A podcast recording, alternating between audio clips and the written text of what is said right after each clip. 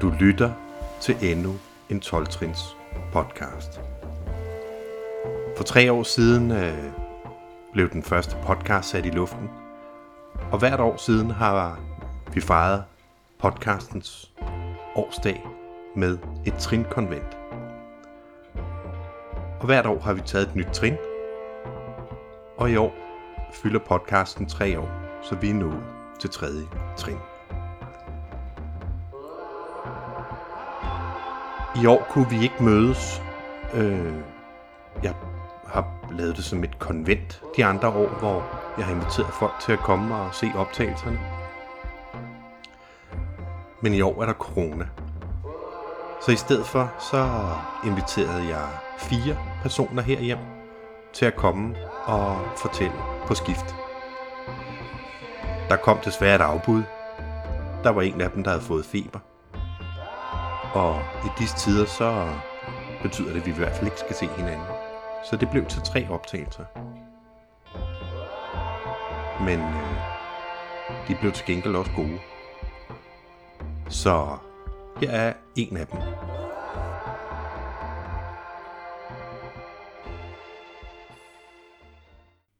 Hej, jeg hedder Mikkel. Jeg er en alkoholiker og et øh, voksent barn af alkoholikere. Vokset op i en dysfunktionel familie. Tak fordi jeg måtte komme, og tak fordi jeg måtte øh, komme og dele om tredje trin, som er et af mine yndlingstrin og et af mine skræktrin. Øh, jeg tror, jeg hader det af et godt hjerte, og elsker det af et lige så godt et hjerte. Øh, det lyder sådan her. Vi besluttede at lægge vores vilje og vores liv over til Gud, sådan som vi opfattede ham.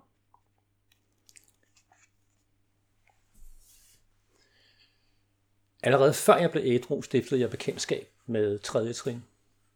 Jeg gik til AA-møder i nogle år, før jeg blev ædru. Øhm, jeg gik til møder, og meget tit så øh, var jeg beruset, når jeg kom til mødet. Eller også øh, så var jeg ædru, når jeg kom, og så blev jeg beruset på vejen hjem. Og jeg gik til møder, fordi jeg ligesom havde lovet min familie, at nu skulle jeg gøre noget ved det her problem, jeg havde.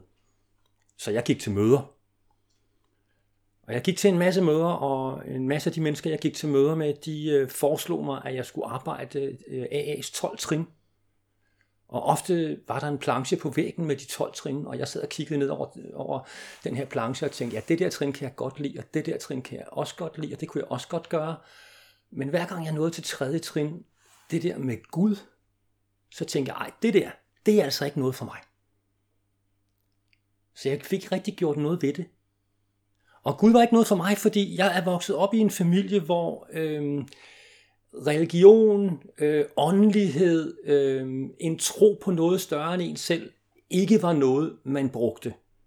Jeg husker, at min far øh, ikke, mere end en gang har sagt, at øh, ting som, at øh, øh, religion er opium for folket, eller øh, Gud er for de svage, og den havde jeg taget med mig. Og her, øh, 10 år efter jeg blev ædru, øh, der kan jeg godt se, at det har betydet rigtig meget for mig. Det øh, har været en, en, en stopklods for mig, fordi hver gang jeg, jeg sådan tænkte, okay, jeg kan godt se på dem, der har lavet trin, at de har det meget bedre, end jeg har. Men det der med at skulle, at skulle lægge min vilje og mit liv over til Gud, jamen så er der jo slet ikke noget tilbage. Hvad skal jeg så gøre? Så, kan jeg jo, så er det jo nogle andre, der bestemmer alt for mig. Det var sådan, jeg troede, det var. Senere er jeg blevet klogere. Og jeg tror egentlig, at i dag er det sådan, at når jeg lægger min vilje og mit liv over til Gud, så bliver jeg sat fri.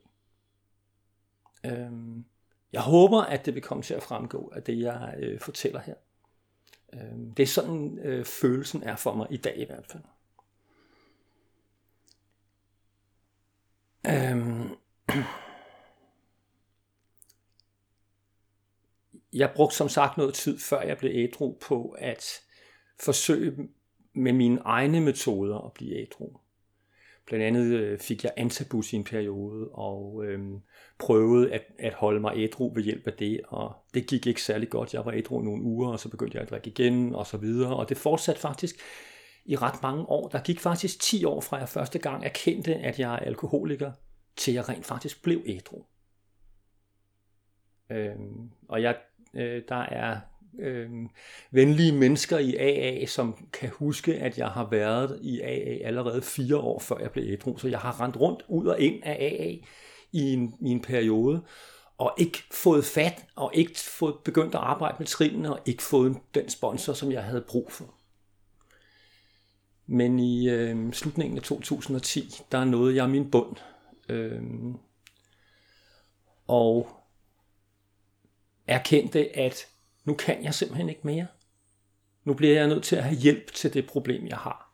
Jeg var nødt til at spørge om hjælp, og jeg endte i en Minnesota-behandling.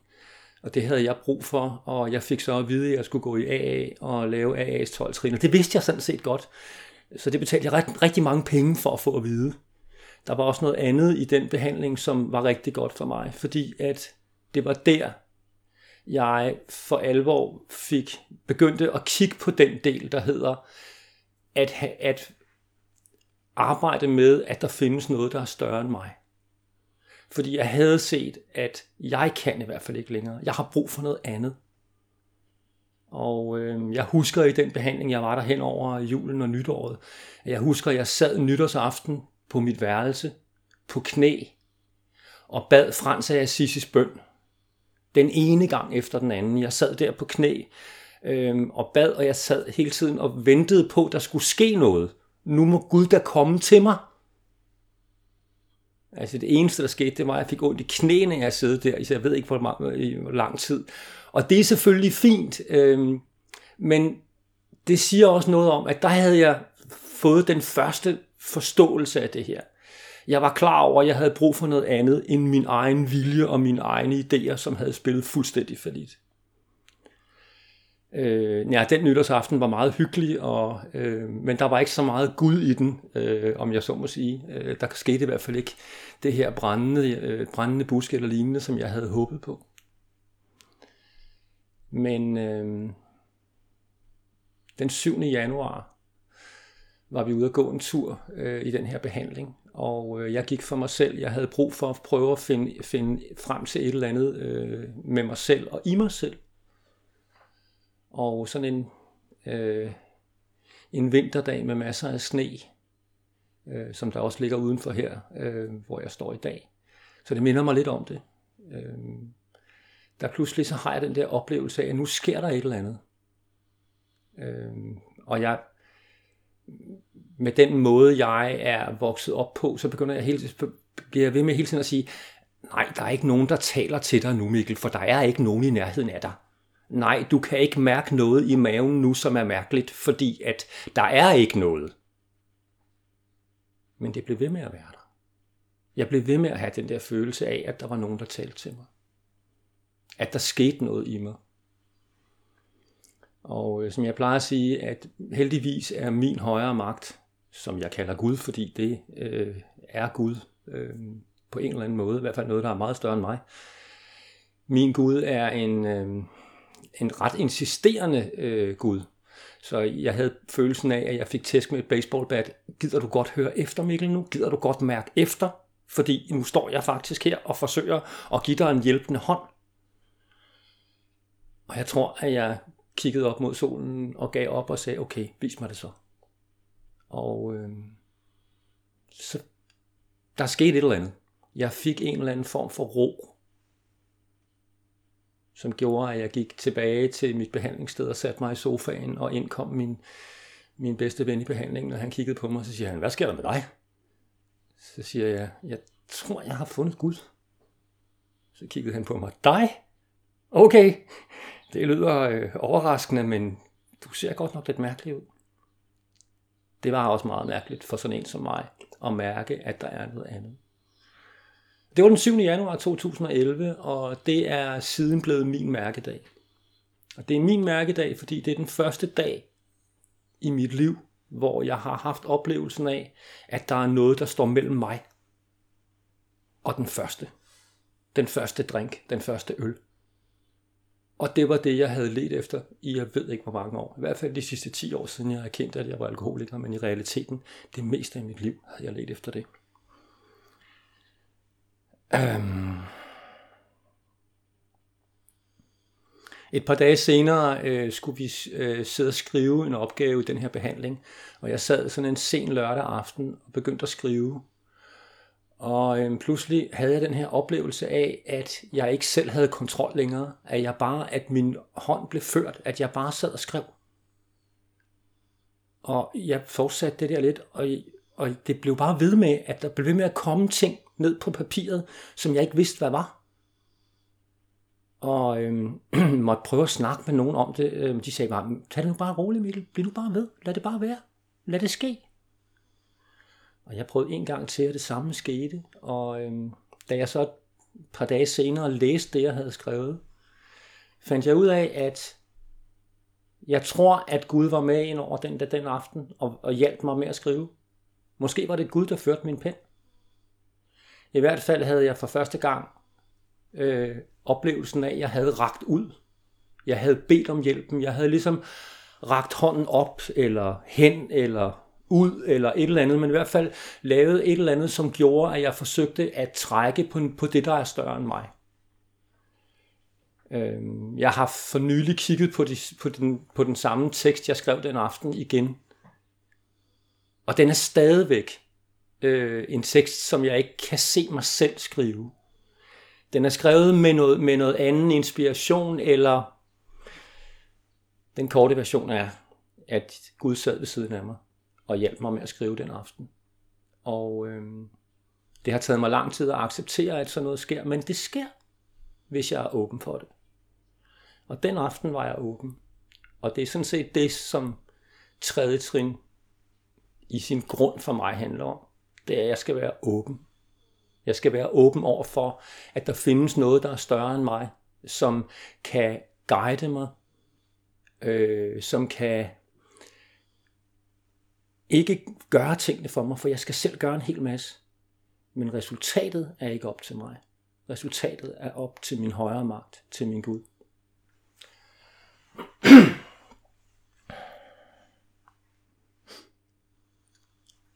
jeg gik direkte fra min behandling og øh, til AA. Fik en sponsor til, til det første møde, jeg var til i det, der senere blev min hjemmegruppe. Øh, gruppen Mænd med Mænd i København. Og øh, min første sponsor øh,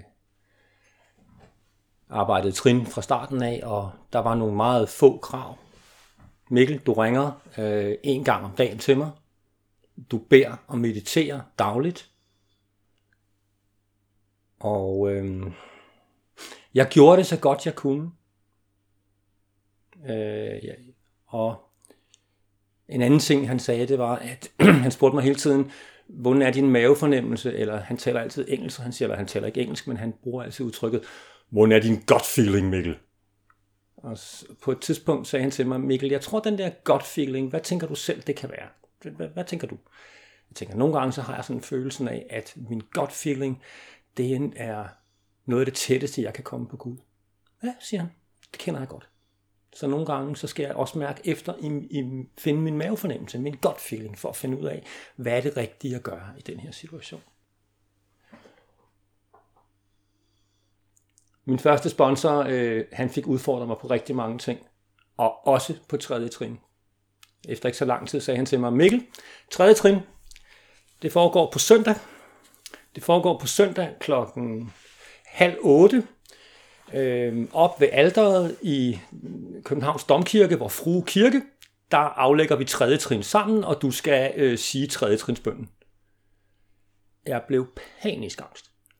Fuck, jeg skal ikke ind i nogen kirke overhovedet, og jeg skal ikke sidde og sige nogen som helst bøn på noget tidspunkt og prøvede at slippe ud af det, men jeg havde jo lovet ham, at jeg ville gøre hvad som helst.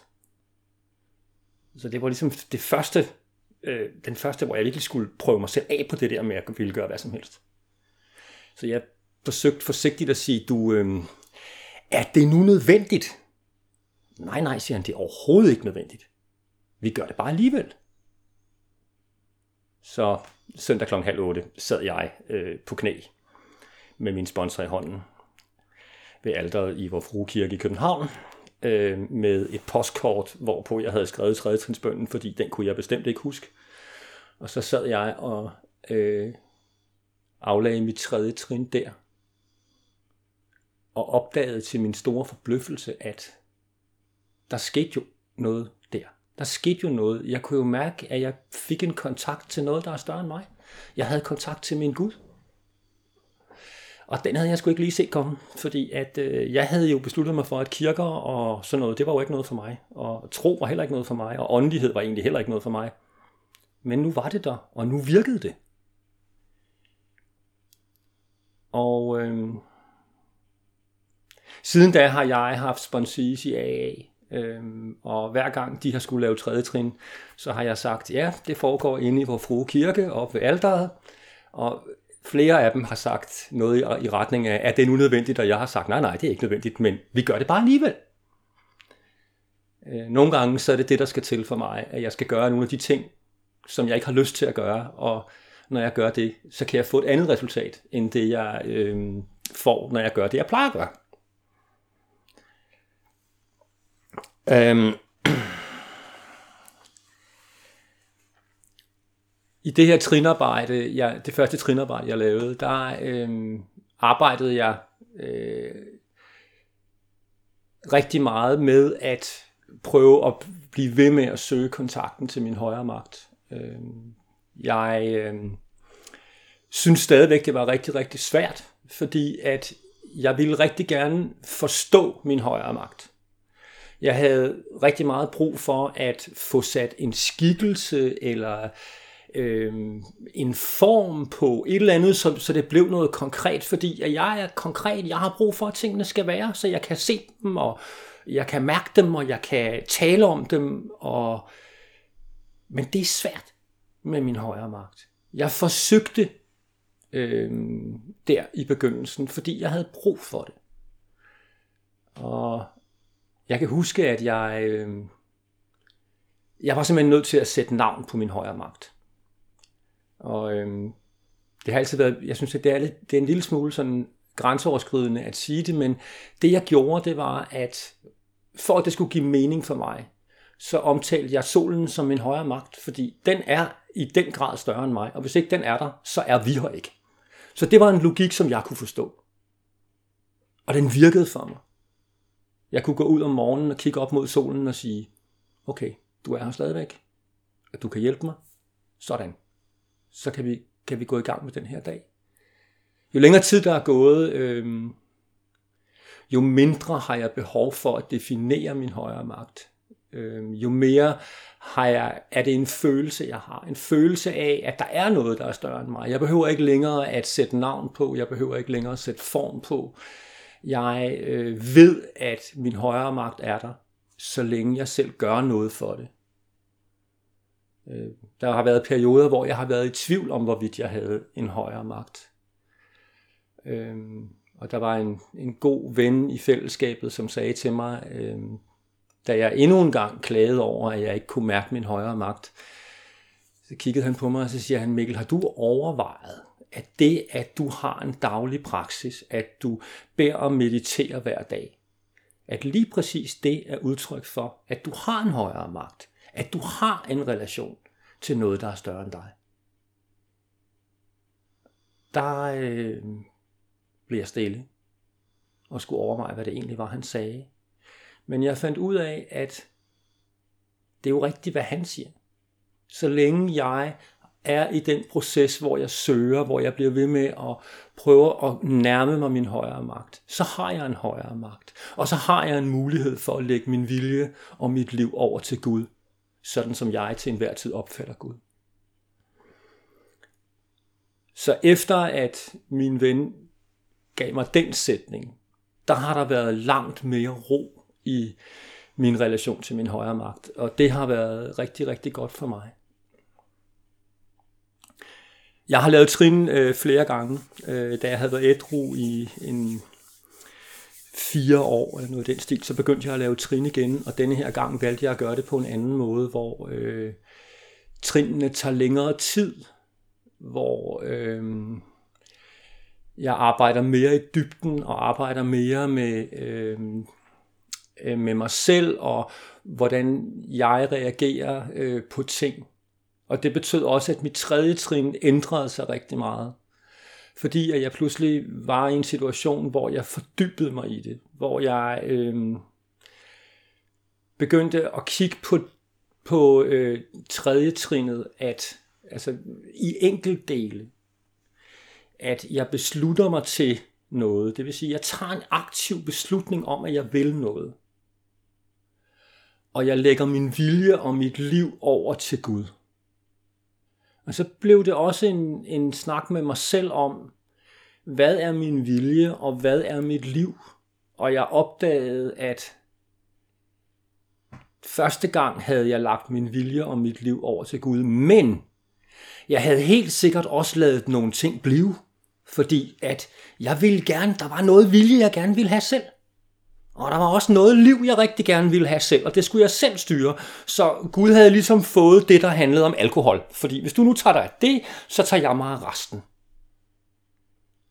Men da jeg så anden gang fandt ud af, at øh, en ting er alkoholen, og at, at jeg skal lade være med at tage den første. Men hvis jeg skal have et godt liv, så kræver det også, at jeg øh, er i stand til i endnu højere grad at lægge mit liv over til Gud. At lægge min vilje over til Gud. Og det, det var svært. Det synes jeg var rigtig, rigtig svært. Fordi at jeg blev rigtig bange. Jeg blev bange for, hvad der ville ske. Hvad nu, hvis det ikke virker? Og det kan godt lyde som en, som et mærkeligt spørgsmål på det tidspunkt, fordi jeg havde jo fundet ud af, at det virkede. Det virkede jo. Jeg havde, nu havde jeg jo været ædru i fire år, og jeg havde jo haft Gud stående mellem mig og den første. Så der var, altså, det virkede på det der. Hvorfor skulle det så ikke virke på resten? Men det var rigtig svært, og det gjorde rigtig ondt, og det krævede rigtig mange samtaler med min, med min sponsor om, hvordan gør man det her? Hvordan gør jeg det her? Øhm, det var i den periode, at jeg intensiverede mit arbejde med meditation. Det var her, jeg begyndte at øh, meditere dagligt. Og for mig har meditation været en, en meget, meget vigtig øh, adgang til øh, min søgen efter øh, min højere magt, min Gud. Fordi det er i de situationer, hvor jeg prøver at lukke min rimelig flyvske hjerne ned og beder den om at tage det roligt, slappe af, hvor jeg begynder at kunne mærke mig selv og mærke min relation til det, der er, er andet end mig, til det, der er større end mig. Så jeg begyndte at meditere øh, dagligt. Jeg fik sluppet en masse regler, jeg havde stillet op om, hvordan meditation skal være. Jeg havde sådan nogle regler om, at hvis ikke man når en bestemt dybde og sidder på en bestemt måde i, en bestemt, i et bestemt stykke tid, og minimum 20 minutter, så er det ikke meditation. Jeg fandt ud af, at det havde begrænset mig. Så jeg prøvede at fjerne alle regler og sige til mig selv, jamen hver gang du, du øh, mediterer eller prøver at finde roen, øh, stilheden, øh, så kan du, hvis du nu bare kalder det for meditation, så prøv at se, hvad der sker. Og det, der skete, det var, at jeg begyndte at meditere meget mere, end jeg nogensinde havde gjort. Jeg begyndte også at acceptere, at nogle gange, så kunne jeg meditere om aftenen, inden jeg skulle sove, og så faldt jeg i søvn. Og det havde, indtil da havde det været forbudt at falde i søvn med en meditation. Men pludselig prøvede jeg at se det på en anden måde og sige, jamen, hvis jeg nu falder i søvn midt i en meditation, så er jeg bare et rigtig godt sted, når jeg falder i søvn. Og så kunne jeg jo også se, at så sov jeg bare rigtig meget bedre, end jeg plejede.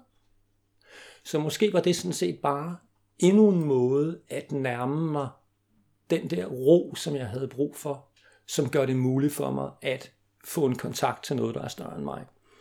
Så da jeg fik sluppet endnu flere regler, begyndte at meditere mere, så blev det nemmere for mig at skulle arbejde med min relation til Gud. Og endnu nemmere, men stadigvæk svært, at skulle øh, lægge min vilje og mit liv over til Gud. Jeg ville ikke lægge den over. Jeg turde simpelthen ikke. Jeg var så bange. Så øh, det, der skete der i det andet trinarbejde, det var, at jeg på en eller anden måde var nødt til at, at øh, nærme mig tredje trinet, om jeg så må sige, af omveje. Jeg kom til en situation, hvor jeg tænkte, jamen, jeg tør ikke lægge min vilje og mit liv over til Gud, fordi jeg er bange for, at det ikke virker. Men jeg vidste jo også godt, at hvis ikke jeg gjorde det, så risikerede jeg at begynde at drikke igen. Det var min erfaring, at jeg havde drukket hele mit liv. Øh, var først blevet ædru i en alder af 48. Så hvis ikke jeg gjorde det, så risikerede jeg at tage tilbagefald. Så derfor var der på en eller anden måde ikke rigtig noget alternativ for mig. Jeg var nødt til at lægge min vilje og mit liv over til Gud. Så på en eller anden måde, så når jeg kigger tilbage på det, så øh, tror jeg nok, at jeg lukkede øjnene og sagde, okay, jeg gør det. Så må vi se, hvad der sker. Og jeg gjorde det, og så godt jeg kunne, og det er vel det, som det hele handler om, når jeg laver trinarbejde, det er, at jeg gør det så godt jeg kan på det sted, jeg er i mit liv på det tidspunkt. Så jeg gjorde det og begyndte at lave fjerde trin, og øhm, trak mit, mit tredje trin med ind i mit fjerde trin, og kunne mærke, hvordan min relation til Gud, og det, at jeg arbejdede på den dagligt, gjorde det nemmere for mig at kigge på nogle af de ting, som jeg har med mig i, haft med mig i mit liv. Og derfor blev det et, øh, et helt anderledes øh, fjertrin øh, end det første, jeg havde lavet, og et fantastisk fjertrin. Øh. Og jeg, jeg begyndte at se nogle nuancer i, i min... Øh, nogle nuancer af mig selv, som jeg ikke havde set før. Jeg nåede dybere i mig selv. Og det er jeg helt sikker på, at jeg ikke havde kunnet gøre, uden at jeg havde arbejdet så dybt med mit tredje trin, som jeg havde. Og for mig at se, er tredje trinet øh, hvis man kan, og det kan man ikke, men måske alligevel lidt øh, sige, at hvis der er et sådan et helt et kardinaltrin, så er det for mig at se tredje trin. Fordi at hvis ikke jeg har min relation til min højere magt på plads, så er det rigtig, rigtig svært for mig øh, at, at se dybt i mig selv, at ture, at tage fat i alle de ting, der gør så ondt, øh, og som er så svære, og som har, hvor jeg har lavet så meget lort i den. Fordi hvis jeg gør det, uden at have Gud med mig, så står jeg øh, frit svævende i luften, nøgen, og kan ikke tage fat i den hjælp, jeg har brug for, for at gennemleve nogle så svære ting. Og det kunne jeg i langt højere grad gøre, efter jeg havde lavet det tredje trin. Øhm. Og det var også på det tidspunkt, at jeg begyndte at bruge tredje trinsbønden øhm, på daglig basis. Jeg havde brugt den tidligere øh, indimellem, men på det her tidspunkt, så blev tredje trinsbønden noget, som jeg brugte som næsten som start på alle meditationer. Øhm. Til de af jer, der ikke kan huske den, så lyder den sådan her. Gud, jeg overgiver mig til dig, at du må forme mig og bruge mig efter din vilje. Fri mig fra selvets lænker, så jeg bliver bedre egnet til at gøre din vilje. Fri mig fra mine vanskeligheder, så sejren over dem må bære vidne om din kærlighed, din vej gennem livet og din styrke til dem, som jeg vil hjælpe.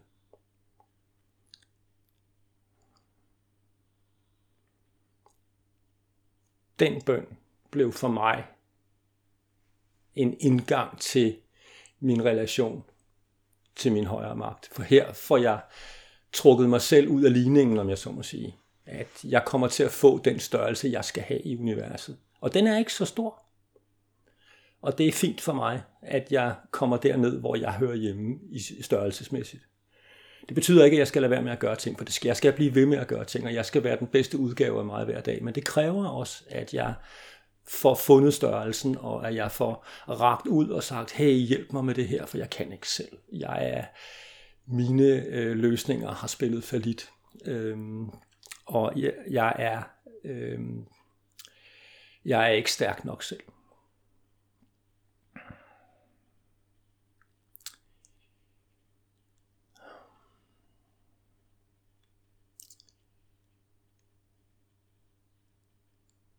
Jeg har øh, jeg arbejdede, øh, jeg har fortsat mit arbejde med, mit, med mine trin og også med tredje trin øh, i årene efter.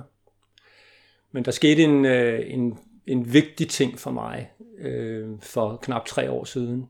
Jeg øh, blev øh, ramt af stress og var sygemeldt øh, på fuld tid i to og en halv måned og brugte øh, yderligere næsten tre måneder på at komme tilbage på arbejde.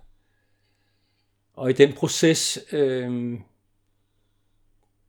der fik jeg set mig selv på en helt anden måde, end jeg nogensinde havde set før. Jeg øh, opdagede, at øh, det meste af min hukommelse, min korttidshukommelse var forsvundet, og også en del af min langtidshukommelse i en periode. Jeg fandt ud af, at jeg faktisk ikke var i stand til at gøre ret meget andet end at gå en tur. Jeg husker, at jeg på et tidspunkt havde øh, hængt vasketøj op, op på loftet, en etage op. Og øh, jeg lovede mig selv, at jeg skulle op og hente det der vasketøj og få det lagt sammen. Og øh, det lovede jeg mig selv hver dag i en uge. Men ingen gang det var jeg i stand til at gøre. Og øh, i den proces, der øh, nåede jeg, øh, om jeg så må sige, en ny bund. Jeg opdagede nogle sider af mig selv, hvor jeg øh, ser mine begrænsninger, hvor meget jeg egentlig kan selv, når jeg er rigtig presset. Hvad der sker øh, med min hjerne, når jeg har presset den for meget, når øh, stressen har fået overtaget, og jeg faktisk ikke kan særlig mange ting. Og for mig øh, betød det, at jeg stod i en situation, hvor jeg øh, erkendte, at øh, hey, jeg er magtesløs lige nu, og jeg ved ikke, hvad jeg skal gøre.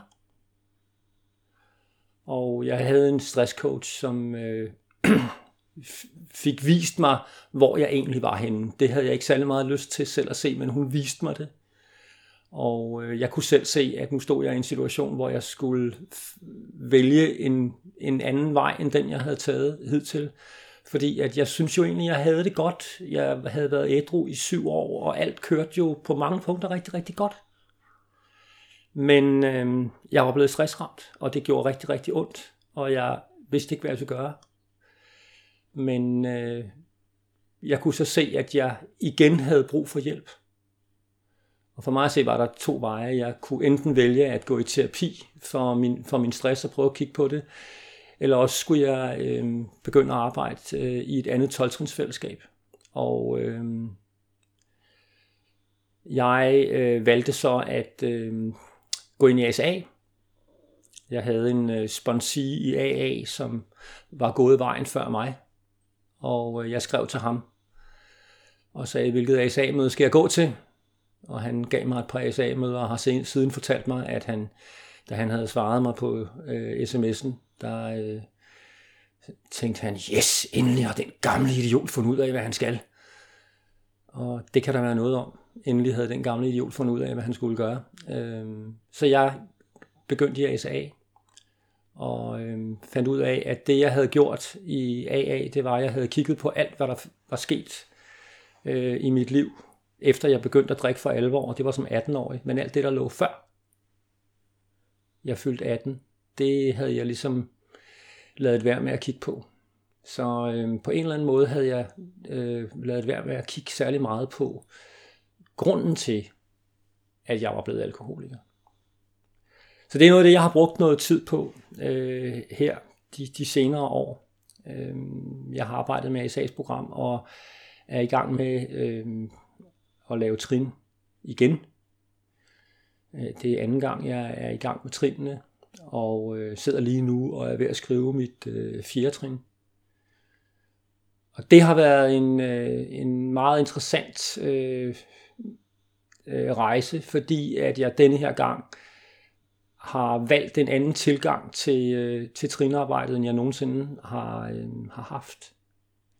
I den forstand, at jeg er indrettet sådan, at jeg rigtig gerne vil forstå tingene med hovedet. Jeg vil rigtig gerne øh, som jeg også sagde, da jeg fortalte om mit forhold til min højere magt i begyndelsen, at jeg vil gerne kunne sætte form på og navn på og kunne gøre det, øh, gøre det konkret og sørge for, at, at jeg kan forklare, præcis, forklare både for mig selv og også for andre, hvad det er for noget. Men øh, lige nu er det en anden er det en anden måde at se tingene på, jeg søger. Jeg prøver at øh, finde ud af, hvordan er mine følelser i det her. Jeg prøver at finde ud af, hvad øh, jeg er magtesløs over for følgerne af at være vokset op i en alkoholisk eller dysfunktionel familie, og hvad betyder det følelsesmæssigt for mig? Og øh, det betyder også, at jeg igen bliver nødt til at grave dybt i mig selv, og jeg bliver nødt til at have min højere magt med øh, i den proces. Og igen har jeg oplevet øh, en, den samme, ikke den samme, men en lignende problemstilling. Det her med at ture og give slip. Og ture at lukke min højere magt helt derind, hvor jeg normalt selv helst vil beholde magten, eller styringen, eller viljen, eller hvad vi skal kalde det, det derinde, hvor jeg gerne vil bestemme. Øhm, jeg har gjort nogle ting for at gøre det sværere for mig selv, eller lettere for mig selv, alt efter temperament. Øhm, jeg sagde mit job op. Jeg har været i den samme virksomhed i ni år. Jeg sagde mit job op øh, lige efter, at jeg var blevet forflyttet til mit yndlingsjob. Jeg sagde mit job op, fordi jeg ikke var glad. Fordi følelsen var forkert. Og alene det er en for mig øhm, øhm, ret grænseoverskridende beslutning, fordi at den kan jeg jo ikke forklare, eller øhm, det, det, er jo, det er jo ikke logisk at gøre det, fordi så fjerner jeg jo et sikkerhedsnet, om ikke andet så er det økonomisk sikkerhedsnet under mig selv. Men jeg gjorde det, fordi at det føltes rigtigt. Som min daværende sponsor spurgte mig, lige før jeg sagde op, Mikkel, hvem er egentlig din sponsor? Er det mig, eller er det din chef ude i virksomheden? Og da han stillede mig det spørgsmål, så var jeg godt klar over, hvad jeg skulle. Det gjorde han om fredagen, og om mandagen indleverede jeg min opsigelse. Fordi nu skulle jeg noget andet. Og for første gang nogensinde, så sagde jeg mit job op, uden at vide, hvad jeg skulle bagefter. Og jeg sagde til mig selv, øh, jeg tænker, at Gud på et eller andet tidspunkt vil vise mig, hvad det er, jeg skal i mit liv. Jeg ved det ikke. Og øh, lige præcis den sætning indeholder alle de ting, jeg slet ikke kan lide. Så de første, de første uger, måneder, to-tre måneder, brugte jeg egentlig på at acceptere, at det kan være sådan – at jeg ikke ved, hvad jeg skal. At jeg ikke har en plan. At jeg skal være åben over for, hvad livet, verden, Gud, hvad Gud har øh, i støbeskeen til mig. Og det er skræmmende. Øh, det er i hvert fald skræmmende i begyndelsen. Øh, på et tidspunkt blev det for mig, holdt det op med at være så skræmmende, så fandt jeg ud af, at jamen, der er jo også en masse frihed i det her. Fordi det betyder, at det eneste, jeg skal nu, det er, at jeg skal gøre de ting, som jeg skal gøre. Jeg skal passe min daglige, øh, min daglige bøn og meditation. Jeg skal arbejde med mit program. Jeg skal arbejde med mine rejsefælder, med mine sponsees, med det program, som er mit program. Og hvis jeg gør det, og så har tilliden til, at Gud vil vise mig, hvad jeg skal, så skal det nok komme.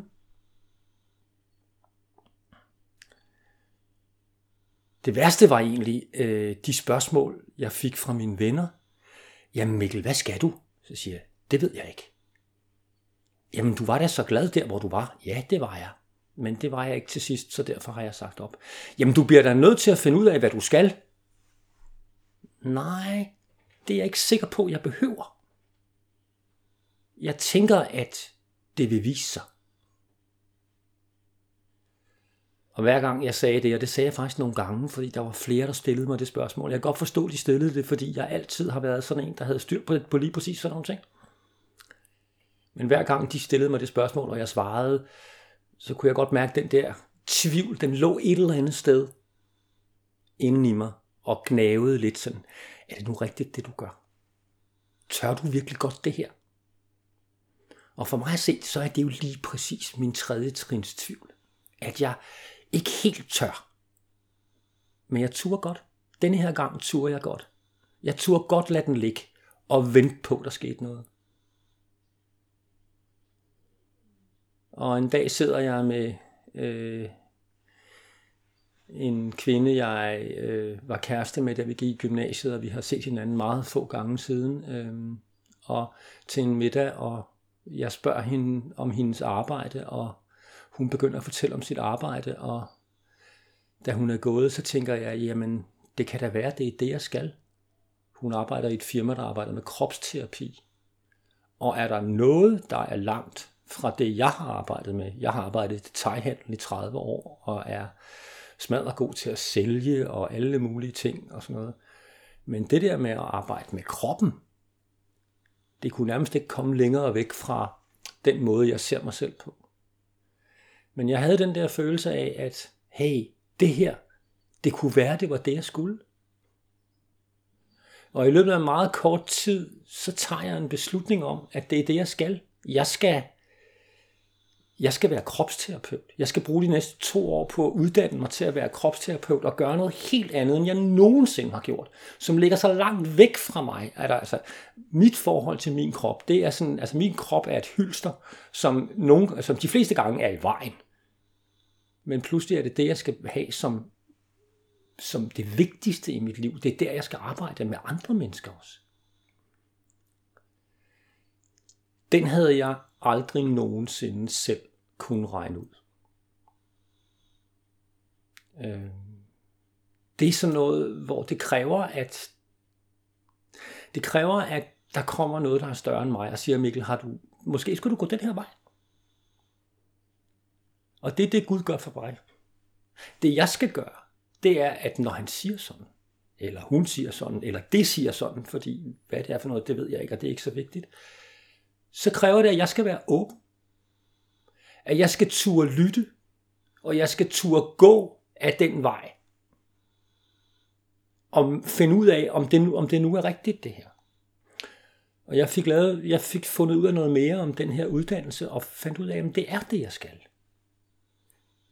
Og øh, jeg havde jo stadigvæk den der nane tvivl ind i maven.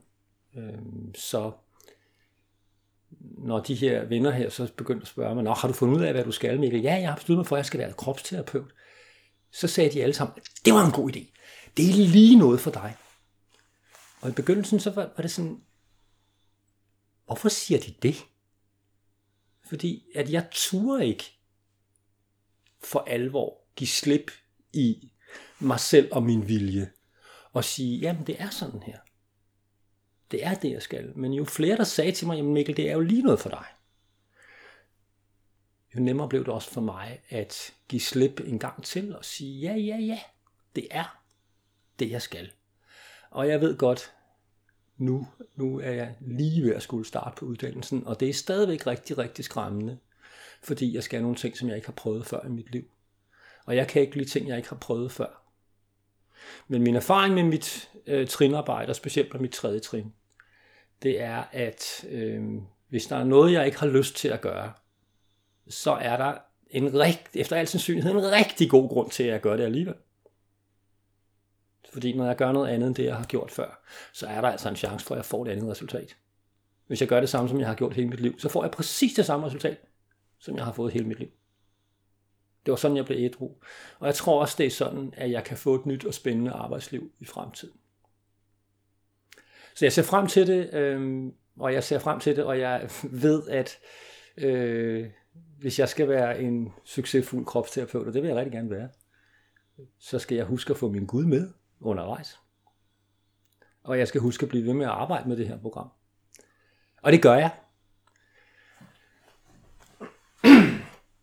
Øhm, I det trinarbejde, jeg øh, arbejder i lige i øjeblikket, der, øhm, som jeg lige har nævnt før, så sidder jeg i mit fjerde trin nu øh, med et par rejsefælder, og det er et super spændende trinarbejde.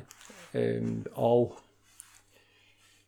der ligger et tredje trin før fjerde trinet, og det var rigtig svært for mig at øh, arbejde det her tredje trin, og øh, da vi gik det igennem, der øh, kan jeg se nu, at en stor del af mit arbejde med det tredje trin øh, blev gjort i mit hoved, selvom jeg egentlig gerne ville arbejde mere med mine følelser omkring tredje trinet, og det med at lægge min vilje og mit liv over til Gud, som, som jeg ser Gud, ser min højere magt.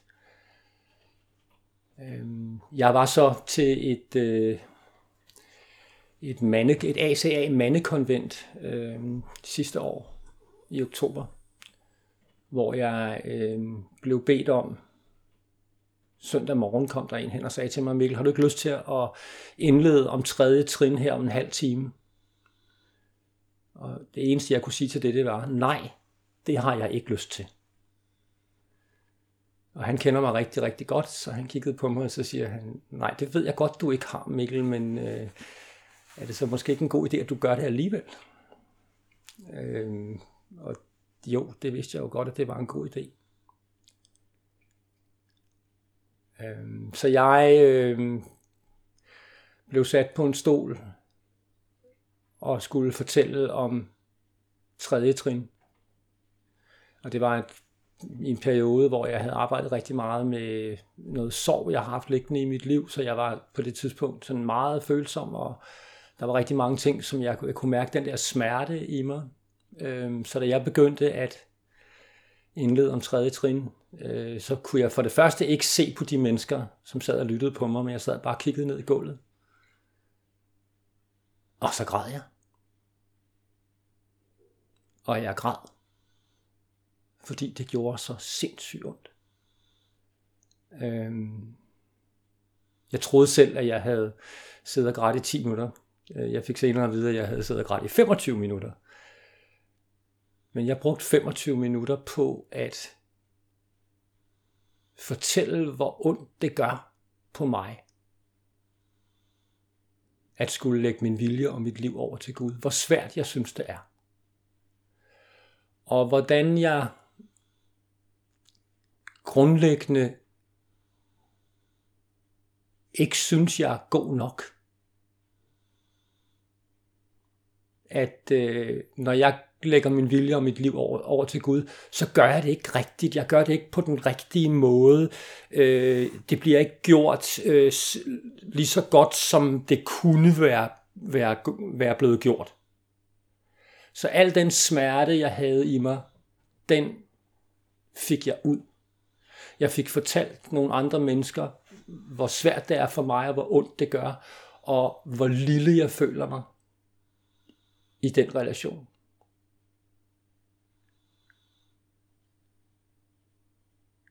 Og det var svært. Øhm, men det var mit, og det var det, der var i mig den dag. Og først, øhm, nogle uger senere, da jeg sætter mig ned og skal begynde på mit fjerde trin, og sidder og kigger på det der fjerde trin, og tager min kuglepen frem og skal til at skrive, så finder jeg ud af, hvad det var, der skete på det retreat den dag. Det, der var sket, det var, at jeg havde aflagt mit tredje trin en gang til, og denne her gang, så havde jeg aflagt mit tredje trin med udgangspunkt i de følelser, som tredje trinet giver mig. Hvor svært jeg synes det er. Men jeg kunne også mærke, at det der var sket, det var, at jeg havde fortalt min Gud, hvor svært jeg synes det er at være mig. Og jeg har oplevelsen af, at min Gud sagde, ja selvfølgelig er det svært at være dig. Men jeg er her. Og da jeg sad med fjerde trinet i hånden, så kunne jeg mærke, hvordan jeg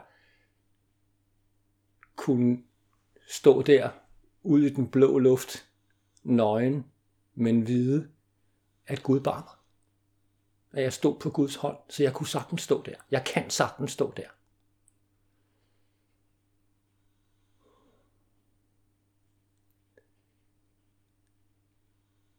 Jeg har oplevelsen af nu, at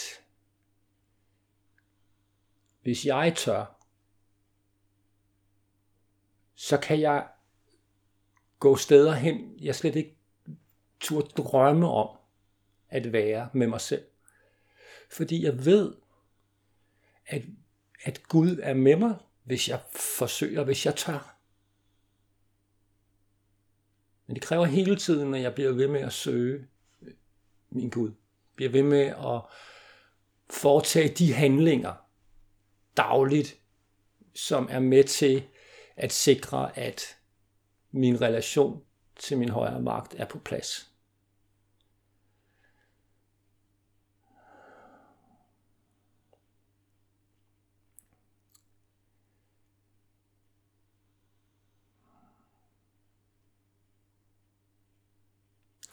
Jeg tænker, at jeg tror faktisk ikke, jeg har særlig meget mere, jeg vil sige.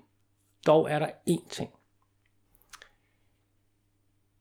Da jeg kom ind i AA og skulle arbejde med trinene første gang, der var det rigtig svært for mig at skulle arbejde med Gud.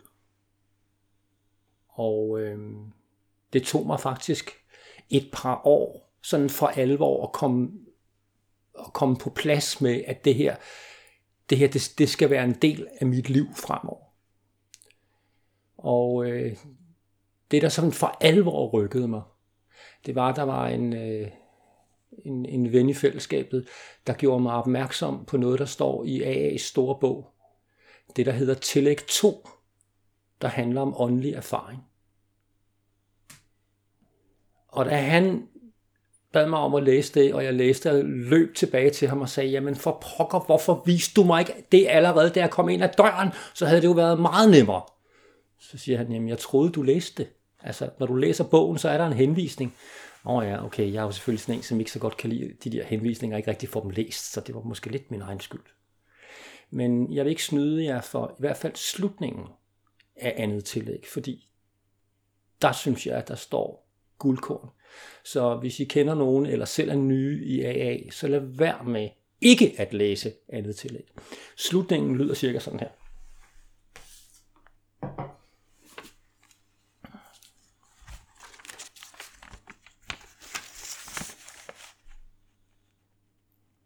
Vi vil gerne eftertrykkeligt slå fast, at enhver alkoholiker, der ærligt er i stand til at betragte sine problemer i lyset af vores erfaringer, kan blive helbredt, forudsat at han ikke lukker et hvert åndeligt begreb ude. Han kan kun lide nederlag ved en intolerant holdning eller en krigerisk benægtelse. Vi mener ikke, at nogen bør have besvær med åndeligheden i programmet. Villighed ærlighed og et åbent sind er de væsentligste forudsætninger for helbredelsen. Men de er også uundværlige. Tusind tak. Du lyttede til endnu en 12-trins podcast. Hvis du øh, kunne lide det, du hørte, så husk at give os et like eller følg vores Facebook-side.